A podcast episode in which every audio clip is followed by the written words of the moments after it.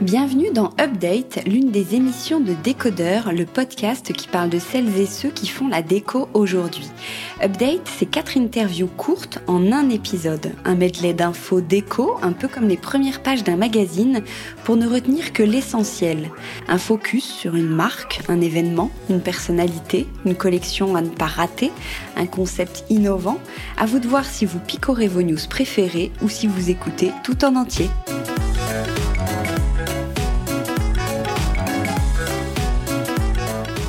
Le Mexique, ses couleurs et son artisanat inspirent le monde de la déco depuis plusieurs mois. Une nouvelle preuve avec Maniana, maison d'édition fondée par Camila et Laura, devant moi ce matin, qui propose des collections issues notamment des savoir-faire traditionnels du Mexique. Bonjour, mesdames. Bonjour, hola. ah oui, c'est hola C'est hola. Hola. Buenos días. Alors, euh, racontez-nous, on va rentrer dans le vif du sujet. Comment est née cette, euh, cette aventure? Pourquoi euh, défendre les, les savoir-faire mexicains? Deux questions en une. Comment est née cette, cette aventure? Laura et moi, on, on se connaît déjà depuis, depuis plusieurs années. On a eu l'occasion de travailler ensemble pendant presque quatre ans euh, chez un, un pure player euh, e-commerce et euh, c'est là que l'on s'est connus. On a eu des atomes crochus parce que Laura est argentine et euh, moi je suis mexicaine d'adoption. Mon mari, mon mari est mexicain et c'est un pays que je connais, que je connais bien. On est toutes les deux hispanophones et on, voilà, du fait de, de notre travail au quotidien, de, de l'Amérique, de l'Amérique latine, on a commencé à, à sympathiser et, euh, et à devenir amis. Amis, on mangeait tous les midis ensemble et en papotant de plusieurs sujets et très vite, le Mexique, l'Amérique latine et la décoration est venu sur la table. Alors, comment est venue l'idée de se dire, tiens, on va créer des, des, des, produits euh, issus du, du savoir-faire euh, mexicain? On a une approche euh, un petit peu euh, double, euh, une très terre à terre, business, et une parce qu'on adore ce pays et c'est un, pays d'amour qu'on a envie de faire, découvrir. Business parce que dans notre, vie professionnelle, moi je suis acheteuse et, développeur de, de barques, donc j'ai acheté de la décoration, du vêtement, maison et objets, c'est un, salon que je connais en long et en travers depuis plus d'une dizaine d'années. Euh, en discutant avec Laura, on s'est dit qu'il y avait un, une appétence de la clientèle pour des produits artisanaux, pour euh, le voyage, et que le, Mexique était complètement sous-représenté, alors qu'il y avait une nouvelle vague, une envie euh, de, de ce, de ce type nouveautés. de, de Ouais. nouveautés, de ce type de produits. Euh, et on s'est dit qu'est-ce qu'on peut, euh, qu'est-ce qu'on peut amener euh, nous sur ce sur ce créneau-là? Aussi, il y a eu un moment aussi dans notre vie professionnelle qui était euh, comme les étoiles, elles se sont toutes alignées. Euh, nous, on était prêtes professionnellement, personnellement, et on avait cette idée très claire de faire venir des objets avec une histoire. Euh, nous, on, on voyait très bien comment les présenter. On connaît par nos métiers comment les vendre et comment parler au public français parce que nous-mêmes on est françaises mélangées. Donc euh, quand on a vu ça, on s'est dit il faut qu'on se lance. Il y a plein de signaux qui nous disent allez-y les filles et c'est important aussi c'est écouter et écouter parfois ses tripes. Et c'est comme ça que on est parti euh, toutes les deux au Mexique. On a bien avant, on avait bien travaillé euh, de, la recherche de nos artisans, des artisanats et des artisans Des mexicains. euh, et c'est là qu'on est parti. On a sourcé les produits, on les a choisis. Euh, on est tous les deux très complémentaires, mais il y a un truc magique qu'on se met assez rapidement d'accord de ce qu'on veut montrer en France et comment on veut les montrer en France. Et ça s'est fait tout doucement. Et après, on a eu euh, des étoiles qui nous ont permis d'ouvrir des portes que nous, on n'imaginait pas. Et ça a été notre première collaboration avec les Palais Galliera, que euh, était en train d'organiser euh, la très jolie exposition de Frida Kahlo et ses affaires euh, personnelles de la Casa Azul. Et c'est là où on s'est dit, bon, allez, il faut plus hésiter, on y va. Et ça a été notre premier client et c'était notre première vitrine très prestigieuse et très belle pour nous. Et alors, qu'est-ce que vous proposez? D'où d'où viennent les produits en fait? Alors, on, travaille essentiellement sur euh, le secteur de la décoration. On propose des objets d'art de la table, des objets de décoration, du textile, et euh, on travaille plusieurs savoir-faire, plusieurs techniques qui proviennent de différentes régions du, euh, Mexique. Aujourd'hui, on travaille avec six régions la région de Oaxaca, Jalisco, le Chiapas, Ciudad de México et Puebla. Euh, chacune a des savoir-faire particuliers, que ce soit sur la céramique, sur le, sur le tissage. Par exemple, le verre soufflé vient de Jalisco, c'est euh, une tradition très, euh, très ancienne. Euh, la talavera qu'on va présenter, enfin la talavera euh, qu'on va présenter euh, pour notre nouveauté printemps-été vient de la région de Puebla. Euh, chaque, en fait, chaque produit, chaque objet que l'on a voulu montrer, on voulait aussi qu'il puisse raconter une histoire. on a vu que les, les, visiteurs du Palais Galliera ou les, les, visiteurs des différents pop-up que l'on que l'on organise s'arrêtent tout d'abord sur ces sur ces objets parce qu'ils sont beaux, parce qu'ils appellent, ils ont quelque chose de différent. On a voulu aussi avoir une offre très différenciante. Euh, notamment après euh, dix années de Scandi, euh, beige, etc. On, est, on a voulu aussi montrer quelque chose qui n'était pas du déjà du déjà vu. Donc on a nous on a été accrochés par ces produits-là d'une part parce qu'ils sont ils sont jolis et, et on voit que les que nos clients et les visiteurs des, des différents événements que l'on organise le sont aussi. Et on voulait également avoir des objets avec une, euh, une histoire, ce qu'a mentionné Laura tout à l'heure, c'est-à-dire que chaque objet vient d'une région, représente un savoir-faire, une communauté, une technique, parfois très souvent centenaire, et euh, on a des objets en fait que l'on peut raconter avec des histoires à tiroir. C'est-à-dire que la personne peut s'arrêter et l'acheter parce qu'elle le trouve beau et qu'elle va. Pratique parce que c'est des, objets des usages quotidiens. Et, euh, et elle va l'avoir, euh, elle le voit bien sur, sur sa cheminée dans un appartement haussmanien, ou elle va être touchée par l'histoire que l'on va raconter qui l'a fait, combien de temps une housse de coussin qu'on va proposer de la région de Chiapas met à être euh, confectionnée. On est sur 120 heures de travail, par exemple, entre le tissage de la, de la toile et la broderie, qui est toute faite à la main.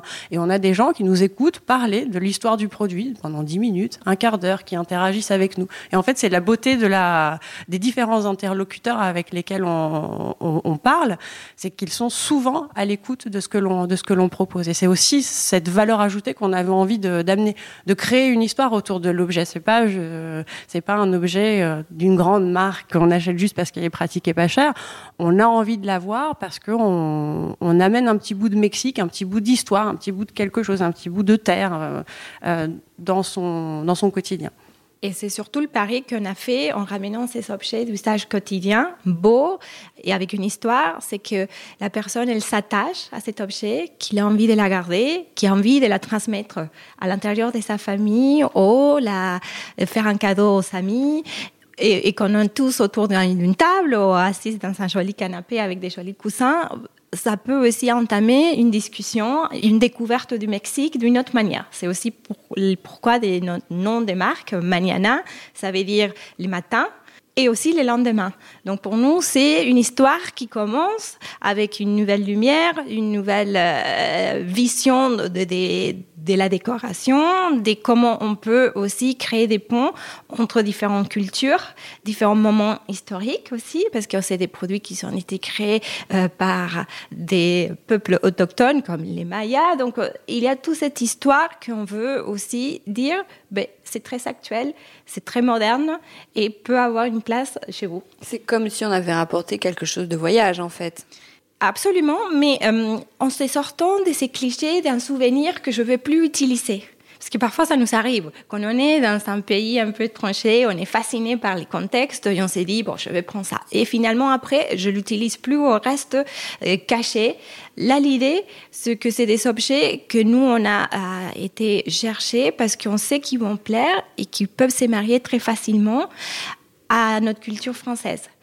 Et qu'en plus, comme il y a cette histoire que peut-être quand on achète un souvenir, on ne la voit pas ou personne ne l'a raconté, eh ben, là, en sachant comment a été fait, par qui, où, la personne, elle va être fière de la montrer. Et, euh, et, un point très important pour nous, c'était aussi la qualité des objets qu'on ramène. Et ça, c'est un point qui est intransigeant pour Camille et pour moi. C'est de l'artisanat, c'est fait main, mais c'est fait très bien, avec passion, avec du temps et avec conviction. Alors, comment vous travaillez avec les artisans au Mexique? Comment, créer, par exemple, il y a une nouvelle collection, j'en sais rien, d'art de la table. Comment, comment naît cette collection et comment vous travaillez? Est-ce que je peux rajouter quelque chose? Oui, bien sûr. à ce que disait Laura et, euh, pour clore en fait la, cette, euh, cette partie euh, objet, et, euh, et démarche, c'est euh, on n'a pas voulu aussi, euh, on a voulu sortir de l'aspect folklorique du Mexique. On ne veut pas présenter un Mexique guacamole, sombrero, moustache comme on le voit souvent, parce que le Mexique il a beaucoup plus à offrir. Et on le voit aujourd'hui aussi avec la la, la déferlante de designers, etc. qui et autres artistes qui piquent la curiosité des Français et des Européens de manière de manière générale.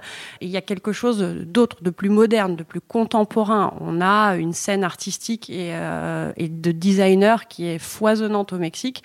Euh, on travaille, nous, on a, pris le pas de, travailler avec des artisans, de travailler avec des techniques anciennes, mais de manière très moderne, très contemporaine. On ne veut pas faire de misérabilisme, on ne veut pas euh, montrer un on veut montrer un Mexique riche, plein de possibilités, euh, d'où euh, d'où le nom Mañana, demain, nouveau jour, euh, et pas voilà, et pas rester ancré sur sur une vision un petit peu tiers tiers mondialiste du du pays. Oui, non mais c'est intéressant. Et donc ma question, j'en reviens, comment vous travaillez avec les, les artisans? Parce qu'on est en France, vous êtes en France alors, euh, comme Laura l'a indiqué, on est parti, euh, on est parti au Mexique. Alors, euh, d'une part, c'était déjà un pays que l'on connaissait. Moi, j'y vais un mois par an, tous les ans. donc, c'est un pays que on, connaît de, long en large, du nord au sud et de et d'est d'est en ouest. Pour notre projet, Laura et moi, on est parti pendant un, long moment au Mexique pour euh, sourcer des artisans et des, euh, et des intermédiaires, pour qu'ils nous aident justement euh, à, à, à, être présents lorsqu'on n'est on n'est pas là, parce qu'il faut bien entendu contrôler la qualité, contrôler la production, contrôler le temps de production, et ça, si on est en France, on ne peut pas le, on ne peut pas le faire. Donc tout d'abord, on a fait un grand benchmark du, du marché, du marché local. on a vu quels étaient les produits qui nous intéressaient, les techniques qui, euh, quels étaient les artisans qui, euh, qui, les maîtres artisans et les artisans qui étaient euh, en capacité de, de, confectionner les produits et les objets que l'on avait envie de montrer ici, quelles étaient les marques qui travaillaient avec avec ces artisans. Et lorsqu'on est arrivé au Mexique, on a fait le tour de l'ensemble des personnes qu'on avait pinpointées. Donc on avait, je pense, cinq ou six rendez-vous par jour à différents endroits, soit de Mexico ou dans d'autres dans d'autres régions. Donc on y est resté très très longtemps. Et après, je pense 80 à 85 rendez-vous. Euh, on est revenu en France, on a fait le point, on a vu euh, qui euh, tenait la route aussi sur sur notre projet, qui était en capacité de délivrer ce dont on avait besoin. Et, euh, et, on a eu la chance, euh, toujours avec cette, euh, cette histoire d'étoiles alignées, de trouver aussi des, des, formidables relais au Mexique qui nous ont aidés à monter notre, notre projet. on travaille en direct avec des artisans et avec des intermédiaires qui ont des contacts avec des artisans, des contacts privilégiés. Et on a pu petit à petit voilà, monter nos collections, sélectionner les objets, beaucoup d'allers-retours. on travaille beaucoup de céramique, donc beaucoup de casses, beaucoup d'essais. Mais on y est arrivé, on a accouché au bout de six mois et assez rapidement d'ailleurs euh, du, projet et des, euh, et, des, et des, objets. Mais à nouveau aussi quelque chose de feeling. Ça a été, euh, finalement, on a décidé de travailler avec des artisans ou des intermédiaires qui comprenaient notre démarche, qui s'étaient d'accord que, que savait qu'il pouvait nous faire confiance et que nous, on pouvait les faire confiance parce qu'il avait cet euh, un jeu des distances et peut-être pas tout le temps être là. Donc ça, c'était pour nous clé de, de, de, se regarder dans les yeux et se dire, OK, voici, on tente parce que votre projet nous plaît, la manière de les présenter, euh, la manière de comment vous voyez euh, les développements de votre marque et de l'artisanat mexicain en France ou en Europe. Et l'idée, c'est, comme Camille a dit toujours, les présenter comme on comprend l'artisanat d'art en France, en Italie, en, Espagne, au, Portugal, euh, les amener vers ça. Donc, euh, eux, ils, ils, nous donnent, euh, c'est une manière de dire, ils nous prêtent et nous font le plaisir de faire connaître leurs produits et les produire euh, dans les conditions que nous on souhaite. Et nous, en contrepartie, on a cette savoir-faire de comment communiquer en Europe, en France. On travaille ensemble, on les a aidés à certains à, à pouvoir importer et exporter. C'était la première fois, donc on a fait ces démarches administratives ensemble. Donc il y a encore une fois ce dialogue entre leur savoir-faire et les nôtres. Vous parlez même d'artisanat d'art, c'est quelque chose qui est fort au Mexique ou c'est vous qui avez été chercher spécifiquement Alors, C'est fort, c'est fort parce qu'il est là, mais peut-être il n'est pas encore compris et il n'est pas encore aussi euh, peut-être défendu par des institutions, par les gouvernements. Ça commence doucement parce que euh, dans cette nouvelle vague d'architectes ou d'artistes, il y a beaucoup de jeunes qui sont fait ces études à l'extérieur et ils vient au Mexique. Donc, ils ont vu qu'il y a toute cette démarche des, connaissances et des légitimités des choses faites main et faites bien. Mais euh, ce n'est pas encore ça. Il faut encore beaucoup expliquer, beaucoup, euh, euh, beaucoup apprendre aussi à, à, valorer leurs produits. Donc, c'est une démarche que pour nous, elle, fait partie de notre projet. Il y, a, il y, a, une certaine forme de dualité au Mexique, en fait, quant à, quant à l'artisanat, l'artisanat d'art, et on, on l'appelle souvent aussi arte populaire l'art populaire. Il y a une espèce de forme de construction encore euh, aujourd'hui de qu'est-ce que sera le demain, en fait, le futur de, de cet artisanat-là. Il faut aussi savoir que les premiers clients d'artisanat mexicains, ce sont les étrangers souvent les touristes et beaucoup les Américains.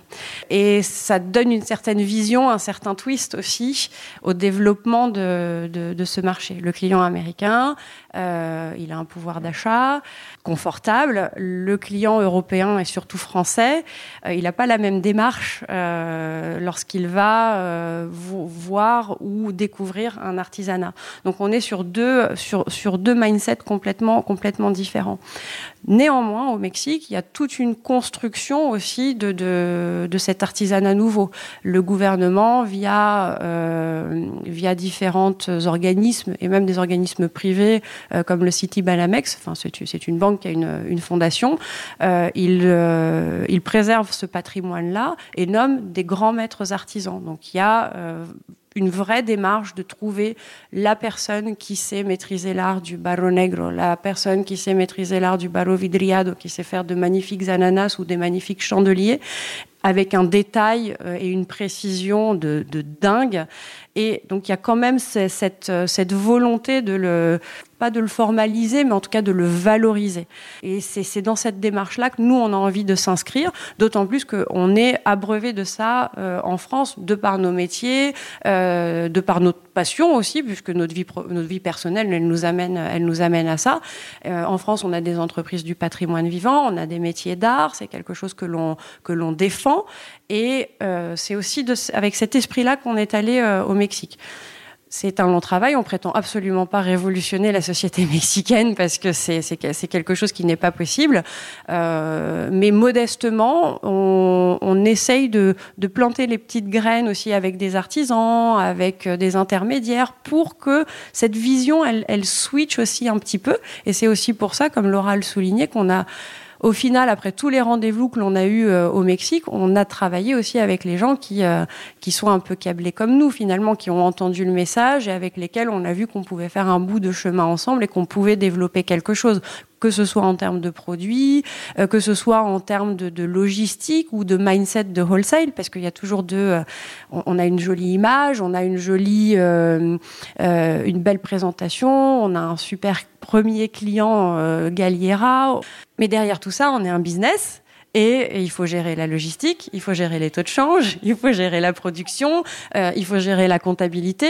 C'est aussi tout ce, tout ce pan-là. Et beaucoup de choses, on doit les faire à distance euh, avec, le, avec le Mexique. Donc euh, donc c'était aussi un, un, pari et un challenge de trouver les bonnes personnes là-bas qu'on a pu accompagner, mais qui étaient aussi prêtes à faire un pas dans notre, dans notre direction, à nous suivre euh, dans quelque chose qu'ils qui, qui comprenaient peut-être pas forcément, mais euh, ils sont contents du résultat aujourd'hui, euh, d'avoir vu leur, leurs objets au Palais Galliera ou à Paris tout simplement.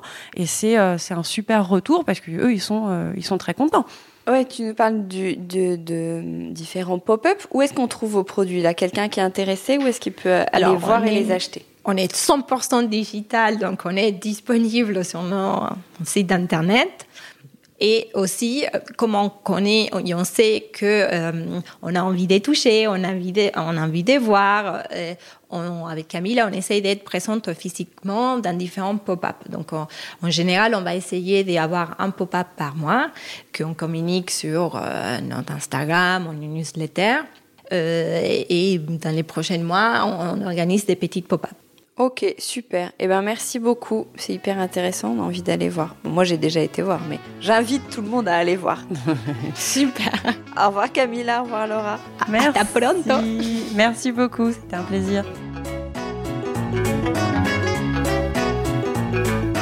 Avec Décodeur, la déco, ça s'écoute.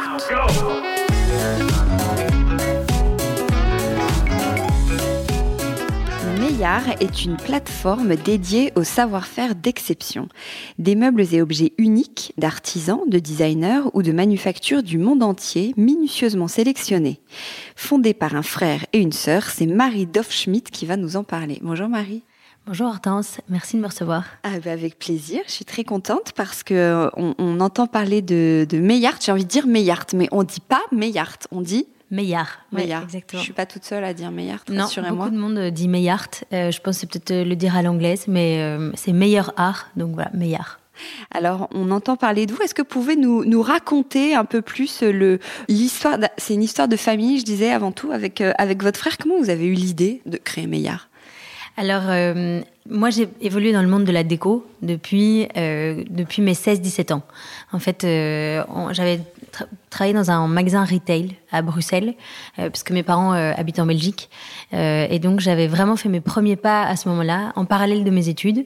Je faisais des études de commerce, donc plutôt classiques. Mais le monde de la décoration d'intérieur m'a toujours parlé, parce que j'ai une, une mère qui a du goût et qui nous a toujours élevés avec cette idée de, de bien s'entourer de, chez soi, ou en tout cas de créer des maisons qui nous, qui nous font sentir bien. et donc, c'est toujours un milieu qui m'a intéressé et euh, dans ce magasin, vraiment ce que j'ai, rencontré, c'est le savoir-faire. Et donc, euh, j'ai rencontré à la fois des clients. Euh, on avait des produits donc on achetait à des foires, etc. Parce que c'est c'est un modèle retail, donc c'est acheter et revendre. Et on rencontrait sur les foires des artisans d'art, des designers, des manufactures, et à la fois on avait les, produits en, magasin, donc on parlait à des clients qui, eux, avaient euh, toujours plus de questions sur euh, d'où venaient les produits, comment ils étaient faits, quelle était l'histoire autour, etc. Et en fait, c'était vraiment faire ce lien entre euh, à la fois le créateur et la personne finale m'intéressait énormément. Et il s'avère que quand que, on est arrivé à Paris avec Alfred en 2020, on est rentré à Paris puisqu'on est français mais on a habité longtemps à l'étranger et à ce moment-là, euh, lui, lui quittait son, son, boulot. Et en fait, je lui en parlais énormément. Euh, je lui disais euh, qu'il y avait quelque chose à faire pour ce lien entre les artisans et euh, les clients, qu'il n'y avait pas forcément de connexion facile entre les deux.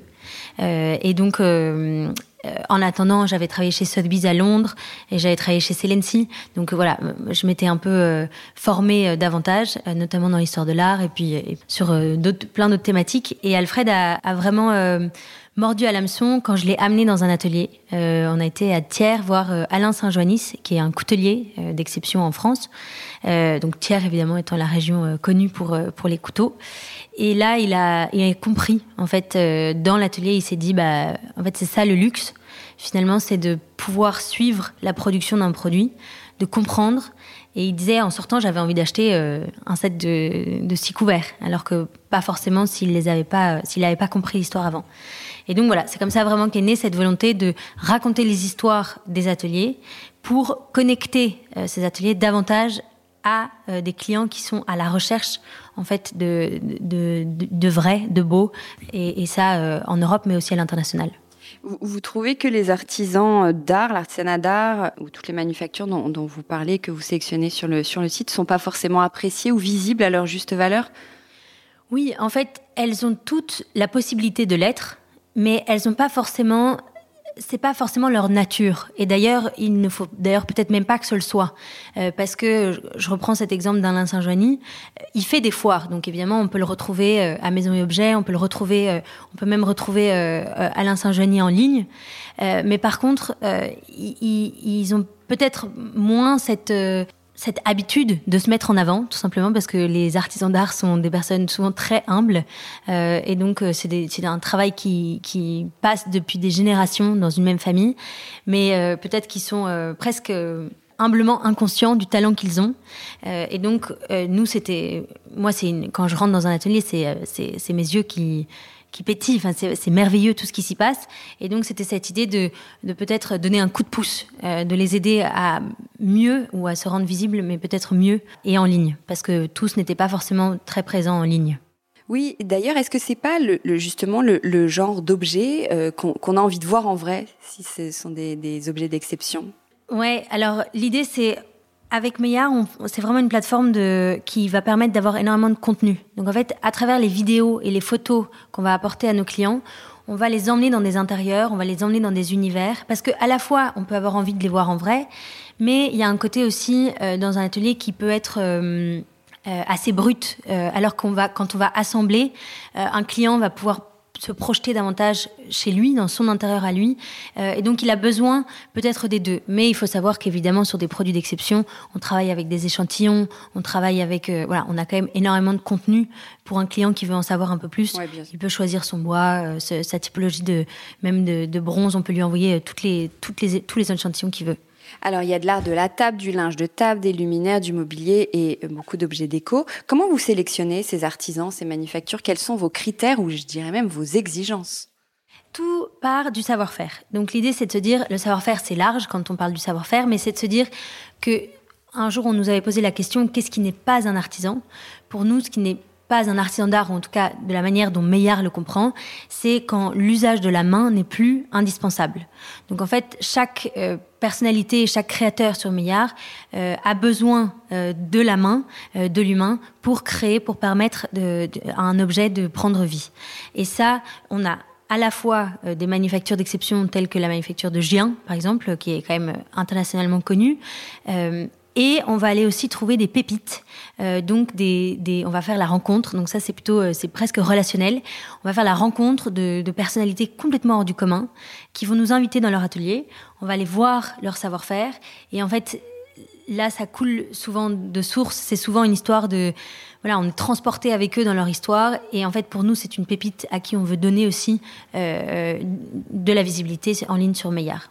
Alors, quand on parle artisanat, on se dit peut-être artisanat français, mais on est d'accord que c'est vous êtes ouvert à tout l'international. Oui, on n'a pas voulu s'arrêter se, se, à la France. Euh, on travaille avec des artisans français, européens, et on a euh, deux artisans en dehors de l'Europe pour l'instant. Mais l'idée, évidemment, c'est d'aller les voir. Donc, ça, ça demande plus de temps. C'est plus compliqué aujourd'hui. Mais c'est le but à terme. C'est que si un client veut trouver euh, un porcelainier d'exception japonais, il pourrait le trouver sur Meillard. Et ça, c'est à terme. Mais aujourd'hui, voilà, l'Europe euh, nous facilitait la tâche. Et vous avez combien d'artisans à peu près pour qu'on se rende compte ou de, de manufactures? On a 250 partenaires aujourd'hui. Donc, un peu plus de 40 000 produits. Ouais. Alors, en fait, vous voulez rendre l'artisanat de luxe accessible, si j'ai bien compris. Mais sur le principe, on est d'accord que rendre accessible et l'artisanat de luxe sont pas forcément deux notions qui cohabitent euh, très bien. C'est une bonne question. Je pense que hum, on a rendre accessible, c'est le fait de l'avoir en ligne. Et on a pas mal de clients euh, qui sont à la recherche de produits d'exception et ces clients peuvent être peuvent être divers. Ça peut être euh, un jeune couple qui s'installe dans son premier appart et qui a envie d'avoir une pièce euh, waouh chez lui et qui a économisé pour pouvoir le faire et donc il va aller sur Meillard et trouver une pièce décorative d'exception par exemple. Mais ça peut aussi être évidemment un client qui a plus de moyens ou qui voilà ou qui est qui est plus euh, féru dans le domaine et qui va euh, rénover des intérieurs, ses intérieurs, etc., avec beaucoup plus de pièces. Mais l'idée de le rendre accessible, je pense que c'est aussi dans cette idée de transmission. Euh, c'est de se dire que au-delà du, du, côté commercial, il y a aussi cette idée de se dire que rendre accessible le beau, c'est permettre à tout le monde de venir sur Meillard et de voyager, voyager à travers les pages de nos artisans, voyager à travers le savoir-faire, à travers les vidéos, les photos, etc. Ça permet vraiment à tout un chacun de venir et consommer le beau. Voilà. Il y a toute une notion de temps long aussi dont, dont, vous parlez. Euh, un temps long, le temps de recevoir la commande, euh, qui est fabriqué, vous fabriquez à la commande, c'est ça par exemple? Ça dépend des, hum, des catégories de produits. Euh, parce qu'évidemment, des assiettes, on peut en avoir un peu en stock, mais du mobilier, le luminaire, va être majoritairement fabriqué à la commande. Et il y a une, euh, sur cette notion de temps long, de temps long, pardon, il y a tout euh, un aspect autour de la durabilité aussi, de, de garder les, les, objets et cette idée de transmission dont vous nous parliez juste avant. Exactement, il y a cette idée non seulement de consommer moins mais mieux, euh, dans un premier temps aussi, de pas voilà, de pas surproduire, et puis aussi cette idée de se dire que quand on achète une pièce sur Meillard, c'est une pièce qui va durer dans le temps et qui va passer les générations, donc qui va se transmettre de génération en génération. Et pourquoi elle va plus chez vous se transmettre de génération en génération? Je pense que c'est pas forcément chez nous, mais je pense que c'est parce que quand on reçoit, quand on achète une pièce sur laquelle on passe du temps, parce que le temps long, c'est aussi que le client lui-même passe du temps à choisir sa pièce. Euh, c'est une pièce qui a un supplément d'âme. Et quand une pièce a un supplément d'âme, on s'en débarrasse moins facilement, euh, je pense. Et puis surtout, on a envie euh, de la transmettre. On a envie de, de perpétuer son histoire. Est-ce que vous avez des, objets préférés sur le site, des coups de cœur particuliers? Euh, Alors, euh, on a lancé récemment une collaboration avec euh, Victoria Maria Guerre, donc qui est une archi d'intérieur basée à Bruxelles, une collection d'art de la table, donc nappes, set de table, verres et assiettes. J'avoue que j'aime beaucoup cette collection parce que pour le coup, ce supplément d'âme c'est nous qui l'avons insufflé. Enfin, c'est Victoria Maria avec euh, les artisans et Meillard qui l'ont insufflé. Donc, je trouve que c'est euh, c'est très personnel comme comme collection. Mais après. Euh, on a des artisans qui, on a des créateurs qui sont merveilleux sur le site. Donc, euh, j'ai pas une pièce phare, mais je pense que je peux parler de plusieurs artisans qui font des choses extraordinaires comme Costia, par exemple, qui est un ébéniste basé à Paris d'ailleurs, euh, qui est à Bastille, qui fait notamment un meuble bar, euh, sur le, enfin un peu à la James Bond. On appuie sur un bouton et le meuble s'ouvre. C'est assez rigolo. Euh, mais on a aussi, euh, oui, Alain Saint-Joannis dont je parlais, coutelier à Thiers. Euh, on a Gaëlle Pinel qui travaille avec dans l'atelier de son père, qui est une ferronnerie d'art basée en Normandie. et elle, elle, est, elle a travaillé chez Tom Dixon pendant des années. Elle est revenue donc de Londres à, en Normandie, et elle a voulu insuffler un souffle nouveau dans l'atelier de son père.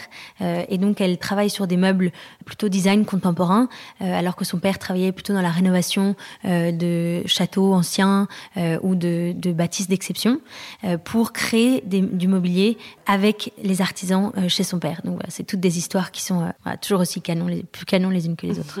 Vous, vous disiez, vous faites beaucoup de collabs. Ça consiste en quoi en fait une collab? Une collaboration chez Meillard, c'est l'idée de mettre en relation des personnalités. Euh, ça peut être du monde de la déco, ça peut être du monde de la, de la, ça peut être un chef, ça peut être du monde de la mode, avec euh, nos artisans, designers et manufactures. Donc c'est de se dire, en fait, c'est d'apporter euh, un souffle nouveau, vraiment cette page blanche créative, on va dire, qui permettrait aux ateliers euh, voilà, de, de, pouvoir travailler sur quelque chose de neuf, et à la fois à des personnalités qui ont le souhait de développer des collections, mais qui ne savent pas forcément où aller, quel atelier euh, trouver, etc. Voilà, de, de, mettre en relation euh, ces personnalités ensemble. Et puis, ça, ces collections sont vendues exclusivement sur Meillard pendant un certain temps. Donc voilà, donc ça permet aussi à Meillard de, de gagner en notoriété, on de va dire, oui. et, et, puis de, et puis de faire faire vraiment travailler euh, nos ateliers sur, euh, sur des, des créations nouvelles. On parle beaucoup d'une sélection de bon goût. C'est quoi le bon goût pour vous? Ça, c'est une bonne question. Euh, je pense que le bon goût est personnel à chacun. Je pense pas qu'il y ait euh, une notion de bon goût. Euh, pour autant, euh, moi j'ai vraiment, enfin, j'ai évolué dans ce monde euh, où on m'a appris à savourer les belles choses. Euh, alors pour moi, personnellement, donc très personnellement, le bon goût c'est ce qui a été travaillé avec un supplément d'âme. Donc où euh, voilà, où il y a un petit quelque chose en plus qui est où on voit que la, que la, personne qui a soit décoré son intérieur, soit fabriqué une pièce, a donné un peu de, de soi dans la réalisation. Et je trouve qu'à partir de ce moment-là, euh, on peut parler de bon goût. La, marque est née, on dit une marque, le site, une plateforme? On dit, euh, on dit la marque Meillard. La marque, la marque est née en il y a il y a il y a trois quatre ans. Vous êtes un peu un bébé Covid ou, ou pas du tout? On a beaucoup réfléchi pendant le Covid, ça c'est clair. On s'est lancé avec Alfred en septembre 2020, euh, donc on était euh, on était à la deuxième deuxième vague. Donc c'est vrai que on a profité des quelques ouvertures pour aller voir euh, les ateliers. On partait une semaine par-ci, une semaine par-là, à travers la France, l'Europe. C'était c'était vraiment une expérience assez folle. Donc un bébé Covid, oui. En même temps, ça faisait longtemps que le projet mûrissait, euh, je pense quand même, enfin, dans, dans, dans, ma tête. Et puis Alfred, euh, je l'avais, euh, on, bah, on, est frères et sœurs, donc on en parlait quand même souvent. Et puis l'équipe nous a rejoints en septembre 2022. Donc voilà, ça c'est plutôt assez récent. Et du coup, vous voyez où dans dix ans? Euh, dans dix ans, je pense qu'il y a l'idée de l'international nous parle beaucoup avec Alfred parce qu'on pense que euh, il y a un attrait pour le savoir-faire européen, notamment aux États-Unis, en Asie. Euh, donc pourquoi pas ouvrir l'international? Ou aux États-Unis, on ne sait pas encore, mais en tout cas voilà, c'est sûr qu'il y aura des projets à l'international. Et après devenir la référence quand il s'agit de trouver une pièce d'exception, ça c'est vraiment notre vision aussi à long terme. Ouais. C'est comment de travailler avec son frère? Ce qui est génial, c'est qu'il n'y a pas de filtre, pour le coup. On se connaît assez bien euh, et donc euh, donc ça c'est vraiment hyper agréable. Euh, on parle de tout. Après c'est intéressant aussi de passer d'une relation de frère et sœur à une relation de collègue. donc évidemment ça a été un apprentissage, mais je pense que on, est plutôt contents tous les deux de voilà du résultat. On arrive à, à pas trop euh, saouler les parents euh, au déjeuner de famille euh, avec, avec Meillard. On essaye en tout cas. Bon, merci beaucoup Marie, c'était très intéressant de connaître un peu plus cet envers du décor. Merci. Bah, merci à toi. Avec Décodeur, la déco, ça s'écoute.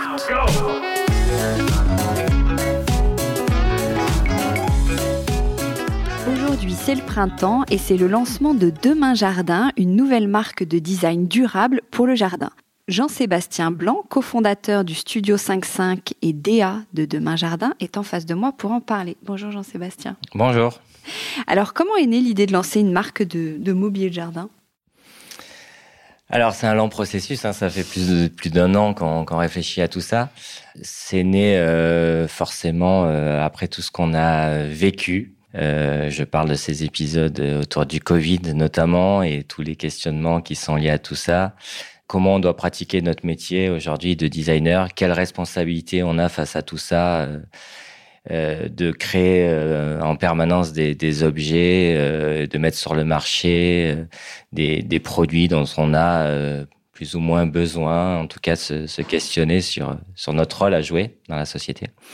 Et, euh, et avec l'envie, en tout cas, de, de répondre à, à toutes ces consciences qui s'éveillent plus que jamais autour de l'environnement et, euh, et d'essayer d'apporter des, des, solutions euh, pour euh, consommer mieux, donc ce qui sous-entend euh, concevoir mieux et produire mieux. Voilà. Donc c'est né de tout ça avec à un moment donné un passage par quasi ras-le-bol de ce métier de designer en se sentant un peu euh, coupable de finalement euh, je crée des modes, je donne envie de consommer, euh, on, on, épuise les ressources naturelles. et finalement, avec cette phrase qui résonnait fort en moi en tout cas, qui était on peut pas trouver la solution si on fait pas partie du problème. Et, et c'est vrai que ça fait, nous, plus de 20 ans au Studio 55, en tout cas, on se questionne sur notre responsabilité de designer à travers des projets souvent un peu manifestes et assez emblématique, mais qui reste à l'état un peu de d'embryon, de choses qui euh, qui soulèvent des problèmes et qui apportent pas vraiment des solutions à grande échelle. Et je pense qu'aujourd'hui, on n'a plus le temps clairement de on a tous pris conscience, ce boulot, il est fait de, de, de je pense qu'on a tous conscience que l'acte d'achat est un acte politique, on se doit de, de s'interroger plus sur ce qu'on achète, de se questionner sur d'où ça vient, comment c'est produit, euh, est-ce que j'en ai vraiment besoin, tout un tas de questions et du coup d'essayer d'apporter des solutions. Voilà, donc ça c'est ça a été euh, un peu à un moment donné, euh, je, je je sais pas comment le dire, mais il y a eu, il faut faire autrement. Enfin, il y a eu une envie de de se dire il faut faire autrement. Et aussi, euh, c'est vrai que nous, en tant que designer, on est souvent euh, bah, prestataire de services. On est au service des gens, des entreprises avec qui on collabore, des des éditeurs, des marques, des industriels. Et finalement, en tant que designer, on n'a pas tout le temps. c'est pas le dernier mot, mais on est un peu euh, les garants du style, du beau.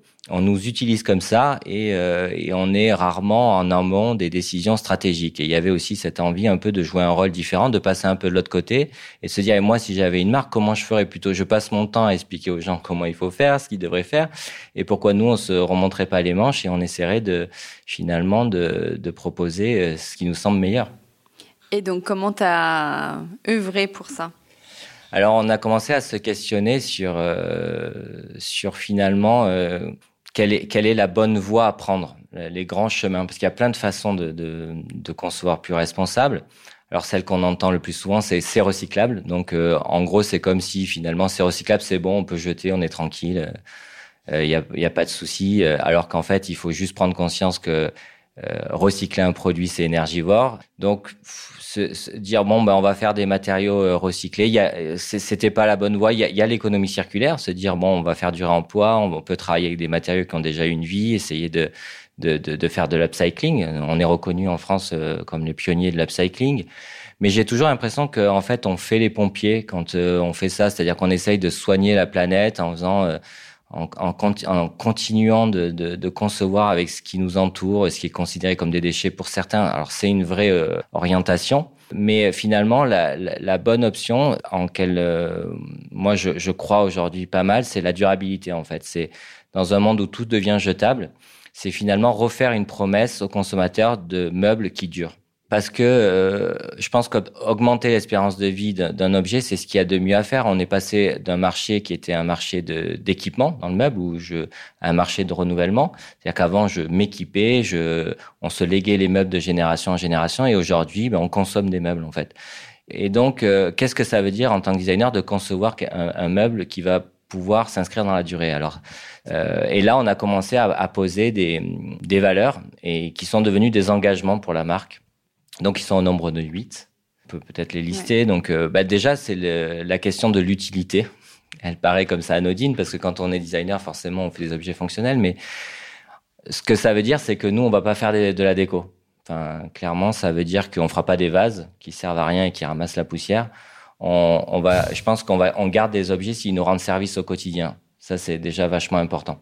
Et après se pose la question de, de l'intemporalité de ces, meubles et, notamment du, design qui, peut typer un objet, qui peut le, placer dans son époque si on suit les tendances. Et donc ça, c'est quelque chose qu'on a rejeté, c'est-à-dire essayer d'avoir un design le plus intemporel possible. Ça veut dire quoi? Ça veut dire des formes simples, ça veut dire des pas de parti pris esthétique trop fort qui risquerait de typer et de créer ce sentiment de désuétude ou de démoder l'objet.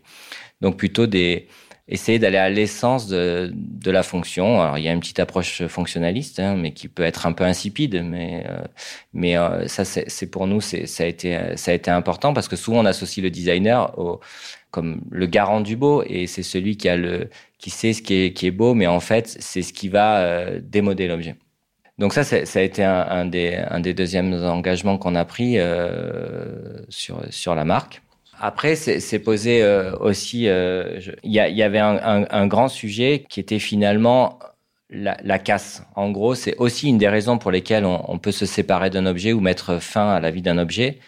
Il y a ce côté il me plaît plus, je l'aime plus dont on vient de parler, mais il y a aussi euh, merde, il y a un accident, j'ai déménagé, j'ai cassé un pied, euh, j'ai un copain qui a un peu trop fait la fête et qui s'est emballé sur la table, et donc on a décidé de de réfléchir tous les objets de la collection en architecture dissociée des produits. Donc c'est un peu technique comme terme, mais pour moi c'est quelque chose qui devrait devenir un standard. C'est-à-dire, je prends l'exemple inverse qui est euh, l'architecture monobloc. Si je prends une chaise de jardin en plastique, euh, qu'on connaît tous, euh, vous balancez, vous cassez un pied, vous êtes obligé de jeter toute la chaise. Déjà, elle n'est pas réparable, mais vous jetez les trois autres pieds, l'assise, le dossier, les accoudoirs en même temps. Et en fait, l'architecture dissociée des produits, c'est complètement l'inverse. C'est-à-dire, c'est de faire en sorte que chaque élément qui constitue l'objet soit pensé indépendamment. C'est-à-dire, je casse un dossier, je peux remplacer le dossier. Je casse un pied, je peux remplacer un pied. Ce qui fait que euh, on, génère moins de déchets et on a cette capacité à pouvoir réparer le, le, le meuble. Donc, ça veut dire que on a décidé que toutes les pièces détachées de chacun de nos meubles seraient en vente en permanence sur stock sur notre site internet. Ça, c'est un deuxième point hyper fort. Et ça a eu la conséquence de créer un nouvel engagement qui est que du coup les objets sont livrés à plat et donc on ne fait pas voyager de l'air. C'est-à-dire qu'on fait les boîtes et, les packaging le plus compact possible pour optimiser le transport et pas utiliser trop d'énergie fossile lors de l'envoi de, votre produit. Donc ça, c'est également un point. Les, produits seront en vente sur notre site internet. C'est un choix stratégique de ne pas passer par des revendeurs externes parce que ça nous permet de maintenir des prix euh, justes, sans marge inutile, j'ai envie de dire. Nous, on s'engage sur une fabrication française à 85%, parce qu'aujourd'hui, en fait, pour avoir ce label-là, euh, il suffit d'avoir 50% de valeur ajoutée sur le produit.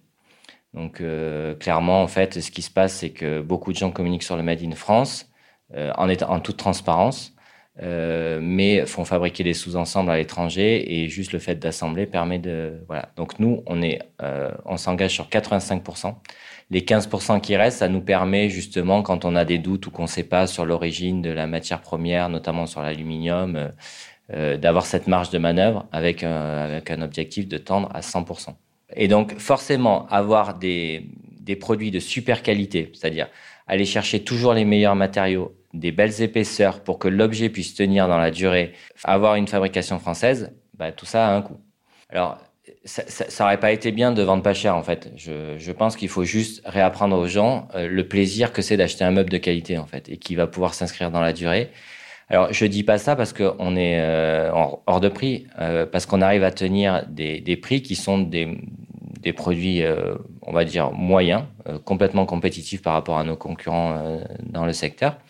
Parce que c'est une marque aussi qui, qui, est sans intermédiaire, c'est-à-dire qui sera direct producteur. Et je pense que ça, c'est aussi des vrais, des vraies dynamiques qui sont importantes, c'est-à-dire on, on, évite les intermédiaires et c'est ce qui nous permet de tenir des prix justes et de tenir des prix qui soient accessibles. Parce que même si la marque elle a une promesse de durabilité, on l'a voulu aussi populaire et pas forcément élitiste, c'est-à-dire on aimerait qu'elle s'adresse au plus grand monde et que ce discours euh, touche le plus grand monde et que euh, parce que c'est, je pense, un sujet qui doit fédérer en fait. Et, notre cible en fait, même quand on s'est posé la question, mais c'est qui les gens qu'on a envie de toucher Moi, à chaque fois, je répondais, mais c'est tout le monde en fait, parce que c'est un sujet qui doit parler à tout le monde, des jeunes générations aux personnes plus âgées. Et, et en fait, on se met pas d'accord sur un design où c'est ah ça ça fait jeune ou ça ça fait vieux, ah ça c'est ringard.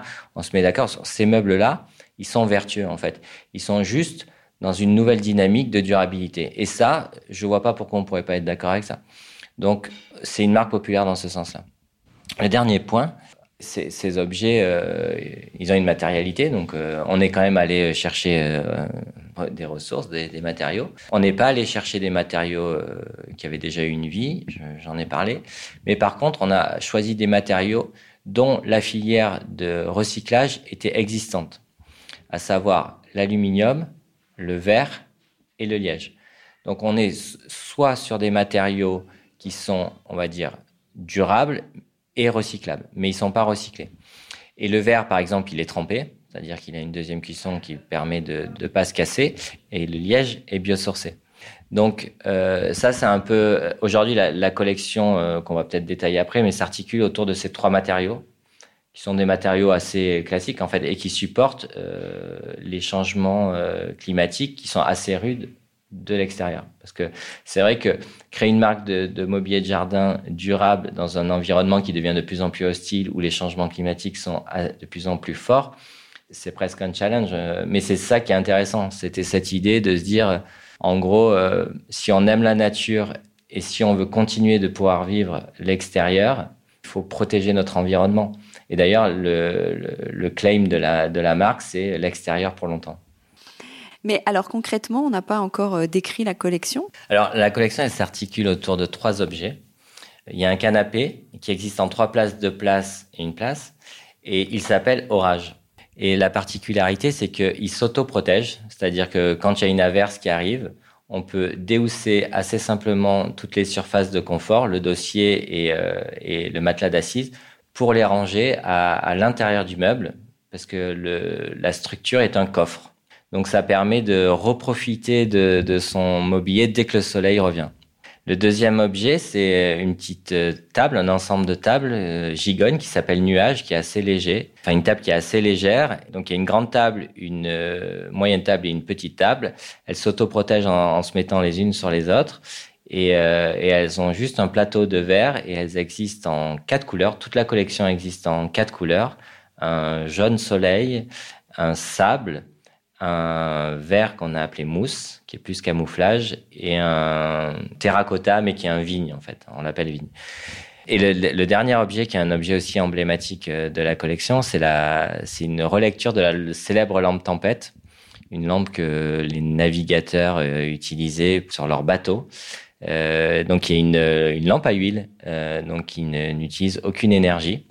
Donc c'est s'éclairer à la flamme. Tout ça est né aussi dans, une volonté de se détacher au maximum de, l'électricité, de pas avoir à recharger euh, sa lampe et de, de profiter des, des, longues soirées d'été à la lueur de la flamme. Et alors pour faire tout ça, vous êtes associé avec un industriel français. Il faut quand même qu'on en parle. Oui, alors effectivement, quand on est designer, bon, on conçoit des objets, euh, on les dessine, on est capable de faire des plans, de mais à un moment donné, il faut les produire, surtout quand on veut toucher le plus grand monde. Et, et on avait collaboré en fait avec euh, avec Nicolas Sommereau de, de la marque Ego Paris euh, sur une collection de mobilier jardin. Et, et, Nicolas était dans les mêmes questionnements de comment on peut produire différemment. Euh, je pense que beaucoup de gens se questionnent sur comment bifurquer ou comment faire son métier différemment. Il avait ces envies-là aussi. Et, quand on est arrivé avec cette collection et cette envie, il nous a dit, ben, on, y va. Enfin, associons-nous, créons une marque. Il y a une nouvelle histoire à, écrire ensemble et, ça s'est passé comme ça. Vous, vous êtes euh, parisien. On se dit pas tout de suite que c'est le premier thème qui va venir à un parisien que de créer du mobilier de jardin. Mais si. Alors, euh, je suis parisien euh, d'adoption parce que j'ai grandi euh, dans le sud, en fait. Et, et donc, j'ai toujours évolué dans des jardins, dans, la nature, et, j'ai toujours aimé profiter des grands espaces. Et donc, je pense que c'est des choses qui résonnent en moi. Et, et même aujourd'hui, je vis à Paris, mais je me suis créé aussi un petit, un petit havre de paix proche de la nature. C'est important pour se sentir bien. Bah, je pense que on a besoin de ça. Enfin, plus jamais, euh, on s'en est rendu compte, euh, surtout pour des Parisiens, d'être enfermés euh, dans un environnement urbain. on a besoin d'aller se reconnecter à la nature, de se ressourcer et, de faire des choses simples. Donc oui, c'est une façon de se rapprocher de la nature que de faire du mauvais jardin. J'aurais peut-être aimé concevoir des jardins, j'aurais peut-être aimé euh, être euh, encore plus proche des végétaux, mais j'ai fait une école de design, je, sais concevoir des objets. C'est une dynamique de penser le monde autrement, en fait. Parce que aujourd'hui, euh, c'est vrai que la collection se structure autour de meubles, mais on s'interdit rien. En fait, le, le, deuxième sujet qu'on va qu'on va traiter très rapidement, c'est le repas. Donc la question aussi de bah, de, de l'agriculture et de et de comment la nature est une forme de de ressources aussi. Et c'est vrai que typiquement, on, on, commence à se questionner sur, euh, on fera plus des potagers que des que des genres euh, de, pour des plantes d'ornement. Enfin, on va être sur ces questions-là, essayer d'être un acteur d'une vie euh, plus proche euh, de la nature dans une logique un peu de déconnexion. C'est ce que va essayer de proposer cette marque. Eh ben bravo pour ce lancement. Merci beaucoup. Merci beaucoup. Avec Décodeur, la déco, ça s'écoute.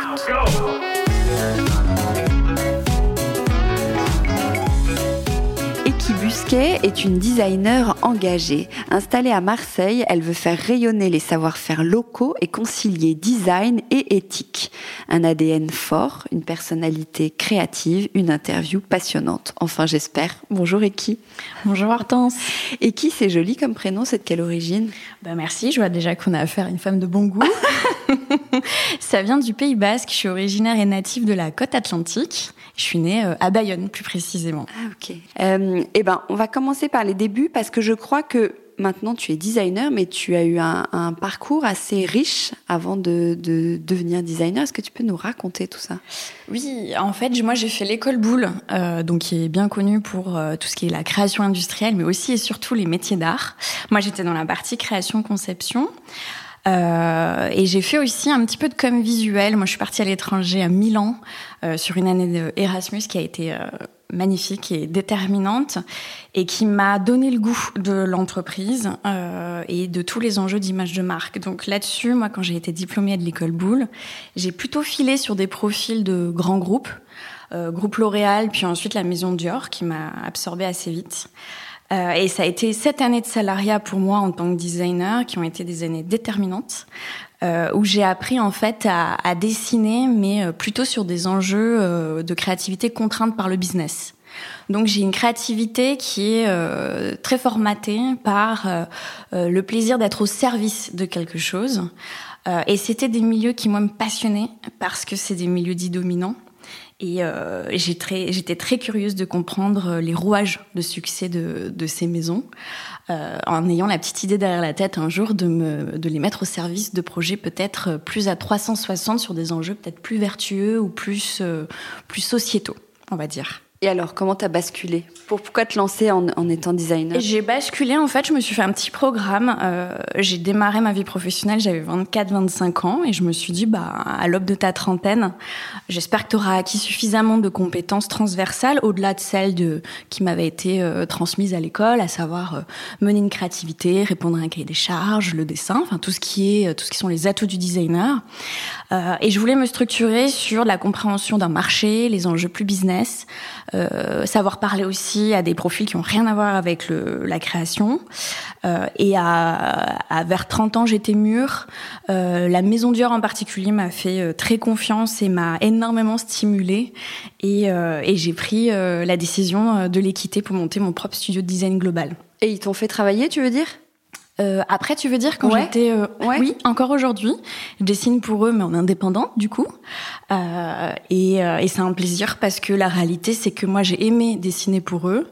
Euh, j'aime toujours le faire, mais j'avais une terrible gourmandise de dessiner aussi pour d'autres terrains créatifs et d'autres terrains de jeu créatifs. Ouais. Alors, c'est quoi ton terrain de jeu, par exemple? Alors aujourd'hui, moi, j'ai un studio qui du coup est un peu particulier. j'ai un studio sur un modèle que, que certains appellent le on-off. Euh, j'ai du design très traditionnel où, par exemple, je dessine beaucoup euh, des boutiques euh, pour des pour des marques. Euh, je viens de livrer par exemple un, énorme centre thermal pour La Roche-Posay, donc qui est une marque très grand public, pas forcément luxe, mais qui a des enjeux qui moi me passionnent autour de questions de lutte contre le cancer, de prise en compte de pathologies, etc. Donc ça moi j'adore. Et à côté je peux dessiner pour des toutes petites marques anonymes, des collections de maisons euh, avec euh, de la valorisation euh, de faits main français, d'artisanat d'exception, d'hyper local, de circuits courts ou des choses très très euh, dense humainement, comme euh, par exemple faire travailler des collaborateurs en situation de handicap. Oui, on va revenir là-dessus. Euh, toi, ta, ta, signature, l'une de tes signatures, comme tu, tu disais, c'est mettre un peu plus d'éthique dans le design. Ça passe par quoi? Ça veut dire quoi? Euh, oui, éthique, c'est un bon point de départ. Moi, j'aime bien parce qu'il commence à être galvaudé. On est beaucoup à brasser euh, l'éthique, euh, sans être parfois très précis ou c'est flou en fait l'éthique. Moi, j'aime bien tourner plus autour de l'idée de conscience. Euh, donc ça va être des projets où à un moment donné, euh, des entreprises, d'ailleurs souvent font un choix entre quelque chose peut-être plus de l'ordre de l'humain ou écologique. On ne peut pas répondre à tout. Euh, mais c'est des projets où vous avez des curseurs qui sont poussés sur ces enjeux-là. Et ça peut être par exemple la prise en compte de la pénibilité d'une pièce. Quand on dessine en tant que designer, on se pose plein de questions et assez rarement celle de mais qui va fabriquer euh, Combien de gestes je vais lui faire faire pour faire euh, pour aboutir à ma pièce? Euh, Est-ce que c'est quelque chose d'intéressant? Est-ce que pédagogiquement euh, c'est quelque chose qui développe quelqu'un? Ou est-ce que c'est une posture d'exécutant? Est-ce qu'on est clair avec ça? En tout cas, est-ce qu'on s'est posé ces questions-là? Donc c'est ce volet-là que moi, euh, j'interroge beaucoup euh, dans la deuxième partie un peu bicéphale euh, de mon studio. Et la première partie, c'est quoi? Et la première partie, ça va être un modèle beaucoup plus classique en fait de cahier des charges de créatif, où là, c'est avant tout des, des, des enjeux d'identité de marque. Euh, tout ce qu'on appelle le brand image.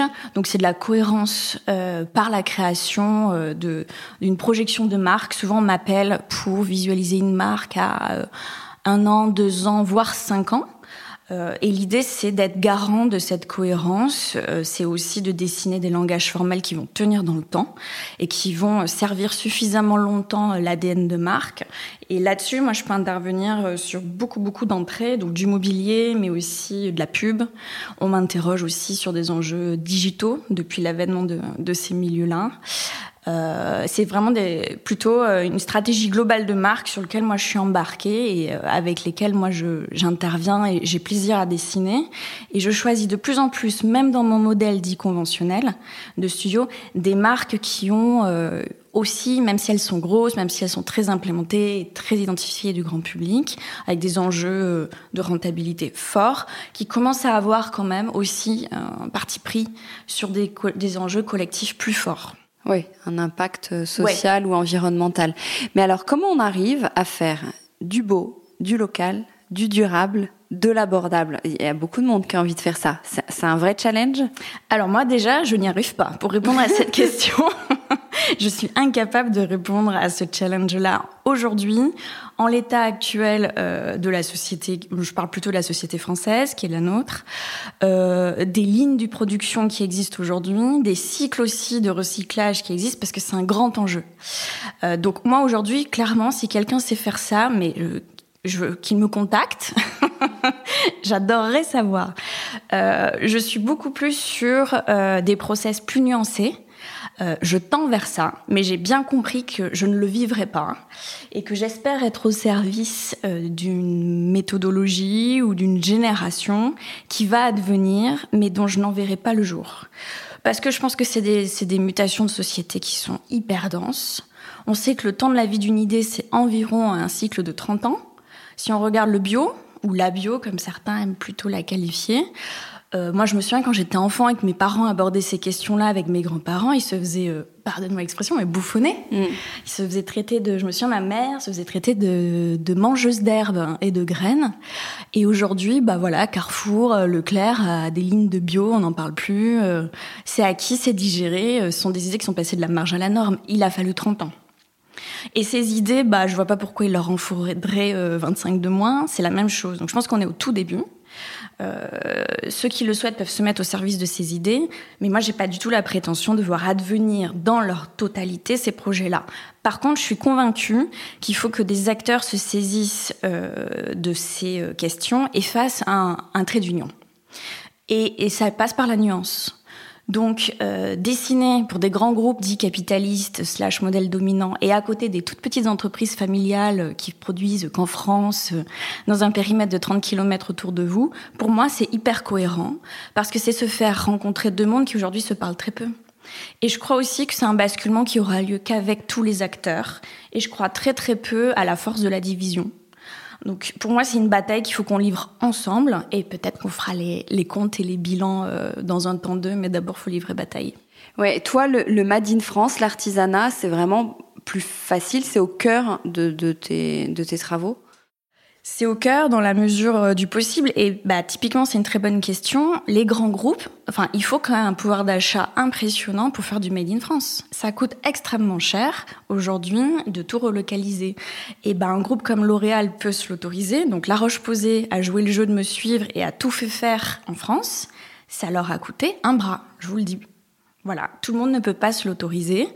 Et euh, bah, c'est là où la nuance est importante. Faire du made in Pologne, c'est pas si dégueu quand on sait que ça fait partie de l'Union européenne et qu'il y a peut-être plus à questionner de pourquoi aujourd'hui il n'y a pas une harmonisation de la valeur du travail et des salaires dans l'Union européenne, plus que se dire ah bah c'est pas fait en France, donc c'est pas clean. Non, bah en fait déjà faire en France, euh, en Pologne pardon, versus l'Indonésie, c'est déjà un premier pas. Il n'est pas parfait, mais on est en route. Tu t'intéresses beaucoup aux matériaux de demain aussi? Oui, alors ça c'est une super question aussi parce que moi j'ai, comme tout le monde, j'ai ah j'ai que des super questions, ça me fait plaisir. J'avais pas bien ce matin et là j'ai que des super questions, ça me fait. non mais c'est une très bonne question parce que moi c'est une question sur laquelle j'ai euh, j'ai fait machine arrière. J'ai démarré par, comme tout le monde, interroger les euh, les grilles de matériaux. en me disant bah, c'est formidable. Euh, et en fait, je me suis rendu compte en discutant avec euh, des experts et euh, en lisant pas mal d'études, notamment dans des services achats de grands, de grands groupes hein, qui questionnent aussi ces questions-là et qui m'ont fait un petit peu de transmission de savoir-faire, que les biomatériaux sont magnifiques, mais aux trois quarts de leur cycle de vie, puisqu'en fait, sur la dernière étape, tout capote la plupart du temps, parce qu'aujourd'hui, on n'est pas capable aujourd'hui, en tout cas en France, et c'est pour ça que je parlais de l'enjeu aussi des filières de recyclage et de l'état en fait euh, des infrastructures pour mener de telles idées, il va falloir aussi qu'il y ait une politique générale qui se mette en route. Euh, et ben on sait pas les traiter. Donc la plupart du temps, ça finit en enfouissement. Et un plastique, enfin en tout cas un plastique qui est issu d'algues séchées qui a été pressé, va subir une transformation moléculaire qui malgré tout pose problème sur une phase d'enfouissement. Et ça peut prendre quand même 100 ans. Donc évidemment, euh, c'est pas euh, dégoûtant, mais attention à ne peut-être pas jeter trop vite, par exemple, certains plastiques ou du bois ou du métal, que par exemple en France on maîtrise, parce qu'on sait très très bien les recycler. Donc c'est des vraies questions qu'il faut, se, qu'il faut se poser à 360 et il faut regarder tous les curseurs parce que vous pouvez être bien moins nocif à travailler du PET qu'on sait recycler à 100% en France depuis 100 ans que à travailler une algue que vous allez finir par enfouir et on l'enfouit où et comment et voilà. Il y a une histoire de, surplus aussi. Tu travailles des petites quantités. Tu essayes de faire attention à ça? Oui, complètement. Et ça, je dirais que c'est le défi le plus gros que j'ai avec mes clients du modèle dit conventionnel. Parce que euh, c'est là où on comprend aussi qu'il ne va pas juste s'agir de prendre des matériaux propres, mais il va falloir aussi réinventer les langages du luxe de demain ou du luxe vert. Euh, et moi, j'ai eu des grandes maisons de luxe qui m'ont interrogé en me disant génial, on veut une designer qui nous fasse passer sur des matériaux propres, mais ils n'étaient absolument pas prêts à rogner sur les codes du luxe à l'ancienne, c'est-à-dire des grosses épaisseurs parce qu'on a besoin que les choses soient, pour qu'elles soient luxueuses, qu'elles soient lourdes, qu'elles soient, quand on les sous-pèse, elles pèsent. C'est comme ça. Les codes du luxe aujourd'hui, c'est pas du fin, c'est pas léger, c'est pas quelque chose de, de d'évidé, par exemple. Euh, et ça, ça a été très difficile de leur faire admettre que c'était pas juste parce qu'ils switchaient en tout carton qu'ils étaient clean. En fait, il faut aussi réduire les volumes, les masses, les épaisseurs, et ça change toute la face d'un meuble, et c'est tout un langage esthétique qui a repensé. Ouais. Euh, euh, tu, l'as abordé tout à l'heure et je voulais vraiment euh, absolument qu'on revienne dessus. Tu as toute une collection qui s'appelle les estampillés. Donc, vas-y, je te laisse nous, nous, présenter. Les estampillés, moi, c'est une collection que j'affectionne beaucoup. C'est ma première. Euh, c'est une collection que je confie encore aujourd'hui qu'à des ESAT, donc des ateliers dits protégés, qui accueillent que des collaborateurs en, en situation de handicap mental et ou moteur. C'est des gens qui sont capables d'une activité pro, mais qui ne peuvent pas exercer dans le milieu dit ordinaire, donc notre monde. Donc en fait, c'est des gens qui peuvent faire plein de choses, mais si vous ne réadaptez pas votre façon de dessiner, votre façon de vous adresser à eux et votre façon de les briefer, euh, il va rien se passer. Et si vous prenez en compte leur spécificité technique et humaine, il peut tout se passer. Donc c'est une collection qui fait euh, voilà qui fait la part belle euh, à ce possible là. Chez moi ça reste une collection capsule. Hein. Je vends pas à 90% les estampillés, euh, mais c'est un modèle euh, qui moi m'a interrogé à un moment donné parce que déjà créativement c'est hyper fort. ça m'a fait sortir d'habitude et de facilité de créatif. ils m'ont beaucoup mis au défi. Et, euh, et, dans cette veine-là, d'ailleurs, je m'apprête à lancer une deuxième collection qui interrogera euh, des enjeux très très proches de ce type-là parce que j'y crois beaucoup et je pense que typiquement quand on parle de mondes qui doivent euh, un peu plus s'imbriquer, c'est un bon exemple. Et il y a quelque chose en particulier qui fait que tu es si sensible à cette cause? Je pense que j'ai un milieu social qui fait que euh, c'est des questions qui se sont posées chez moi euh, assez tôt, euh, la frugalité, voilà, se débrouiller, puis en fait aussi s'interroger sur euh, une certaine partie de la population. Donc ça, oui. Et puis après, il se trouve aussi que le hasard a fait que quand je me suis diplômée à l'école Boulle, euh, j'étais, euh, c'était l'année des subprimes, la crise des subprimes, et c'était déjà un monde qui était censé basculer, un nouveau qui devait naître. Je me souviens très bien de ça et ça m'avait beaucoup percuté.